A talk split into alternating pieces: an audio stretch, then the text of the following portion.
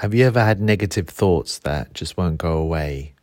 Or they seem to underlie everything you do? Maybe it's almost like a negative belief that underlies everything you do and it almost sabotages the actions you want to take. And perhaps you've tried mindfulness and meditation and that may have helped a bit, but it didn't really help you to step back from them fully and they're still there and they're still shaping your actions. This is the Teach Mindfulness podcast. My name is Shamash, and I'm talking about a technique called cognitive defusion and a particular form of that, which is called rep- word repetition. So, uh, when we practice mindfulness or, or, or meditative practices, what actors discovered is there's four different skills that are developed through doing that. And they've discovered that they can be separately um, cultivated and not necessarily have to be done by meditation themselves. So, you know, the four I've talked about, the four before acceptance, cognitive defusion, transcendent self, and being in the moment. And today we're talking about cognitive defusion and a specific technique and a way to cultivate that. Now, what do I mean by cognitive defusion? Well, cognitive, the opposite of it is fusion, Fusion, imagine two pieces of metal and they're fused together. It means they're stuck together. So you and your thoughts are kind of almost stuck together. The meaning of the word and the feeling that's associated with it. That's cognitive fusion when you're stuck with it. It's when you have a negative thought and you almost don't realize it. A thought like, I can't do it, or I'll never be able to do this, or I'm not good enough, or whatever the thought may be. I'm stupid, I'm, I'm, I'm an idiot, or, or these kinds of negative thoughts that have they're kind of echoes of our past. Someone may have said it to us, or we said it to ourselves, and it's kind of become part of our, our system. So we're fused to it, and, and it shapes our behavior and actions. And what mindfulness and ACT is about is about living a more meaningful life. So we don't want these past thoughts to be shaping our present moment to, to prevent us from living a meaningful life. And so, uh, specific research is done on this thing called cognitive defusion, helps you to diffuse from your thoughts. And one technique is called word repetition. So let me talk about that to you. So this was actually discovered over 100 years ago by one of the fathers of, of psychology, Edward Titchener. And he discovered that when you take a word and you repeat the word out loud or even in your head, but out loud is good, uh, fast for a short period of time, there's a little bit of a disconnect that happens between the sound of the word and the meaning associated with it. And it creates some inner space so that you're not overwhelmed by the meaning of the word. Let me give you an example. So before we do it for a for a difficult word that may may be associated with difficult feelings for you, take a word like the word apple.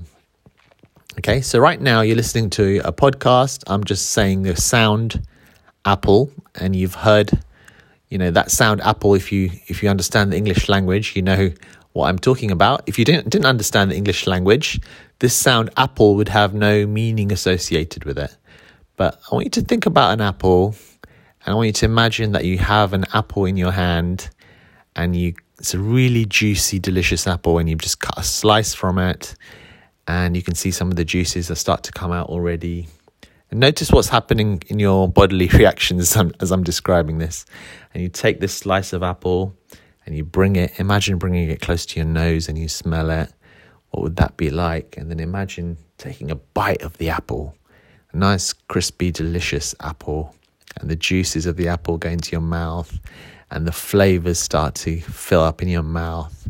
And you can hear the lovely sound of the crunch as you bite this apple and you chew it and it fills your mouth and then you swallow it.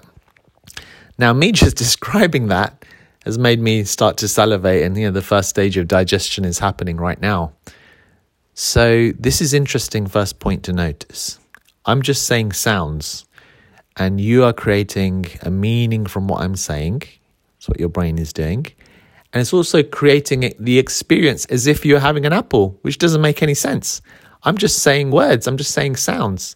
And this is what this is the way our minds work. This is uh, this is at the heart of the the science behind ACT and, and what we discovered through mindful practice as well, which is that the words words can have a power and almost too much power, and we need to learn to kind of rein it in a little bit.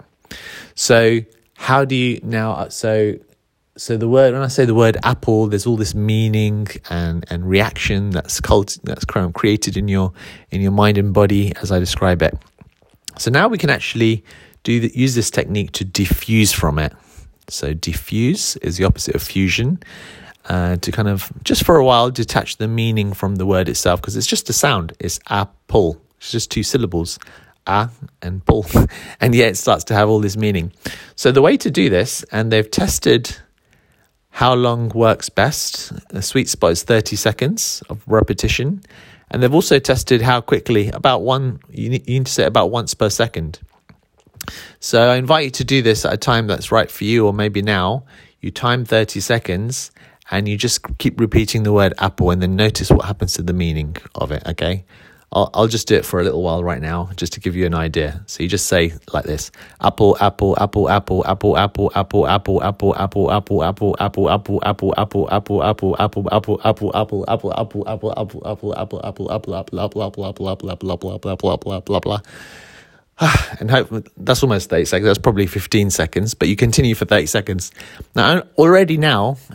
my apple apple start, started to change. The sound started to change my mouth started to kind of hurt, hurt a bit. I could feel the physicality of saying a word.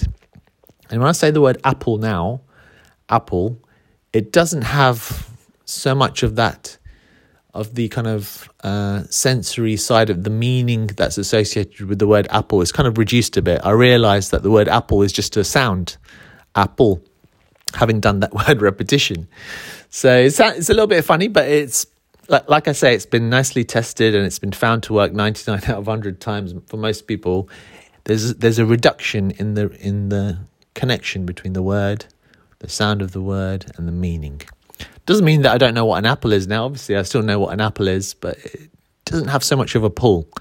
And so now you can use this same technique for a thought Uh, let's say you have a thought like I'm stupid and that keeps coming up and that keeps keeps having an effect on on what you do and where you go and who you hang out with and what work you can do. And it's an echo of the past. Maybe somebody called you that when you were young and it's just stuck. So rather than trying to most people think you need to say I'm the opposite of that or try and think of evidence you can just take that word stupid and you just repeat it for 30 seconds very quickly um, stupid, stupid, stupid, stupid, stupid, like that for 30 seconds. You just say it out loud in a place where it's the right place for you to do it. And then notice you create you create a mind space between between you and the word. There's some diffusion that happens. You create some space between the, the word and the meaning. And so the word doesn't have so much of a pull on you. Next time that thought pops into your head, somehow there's a bit more space there, or it doesn't have so much of an emotional tone to it. And so that you create this little bit of space so that you're able to do whatever you need to do. So, this negative self talk that we have can be diffused through this simple and unique technique of word repetition. Now, there's many ways of doing cognitive defusion. Uh, so, if you really don't like this, though, don't worry, I'm going to be sharing some more. But this is a nice example of one form uh, and how many, how often can you find a technique that just lasts thirty seconds and can actually have an impact of of shaping uh, the way you live and what you do and what you can achieve? So don't underestimate that. And you can do this as a mindful teacher in a group too. There may be a certain word that somebody comes up with, and then the group can repeat it for 30 seconds quickly. Um, you could uh, yeah, there may be there may be a sense of a, a, word that the group together has a sense that yeah, this this word is has a power behind it, and we want to diffuse from it. Let's do it together, and the group can can repeat the repeat the word. Now, as they're repeating it, encourage them to do it a little bit quicker, to say it a little bit more loudly, and it's really interesting to see what effect that it has. Um, so that's word repetition. That's a form of cognitive defusion. Thanks so much for listening. If you if you like this and if you want to learn more about these kinds of things, then uh, do check out Teach Mindfulness Academy, which is teachmindfulnessacademy.com, which is our, our community for mindfulness teachers, um, where we're doing all sorts of things about building confidence and learning about these things and more. Great stuff. Well, thanks for listening. Look forward to catching you in the next episode, where we're going to learn more about cognitive defusion.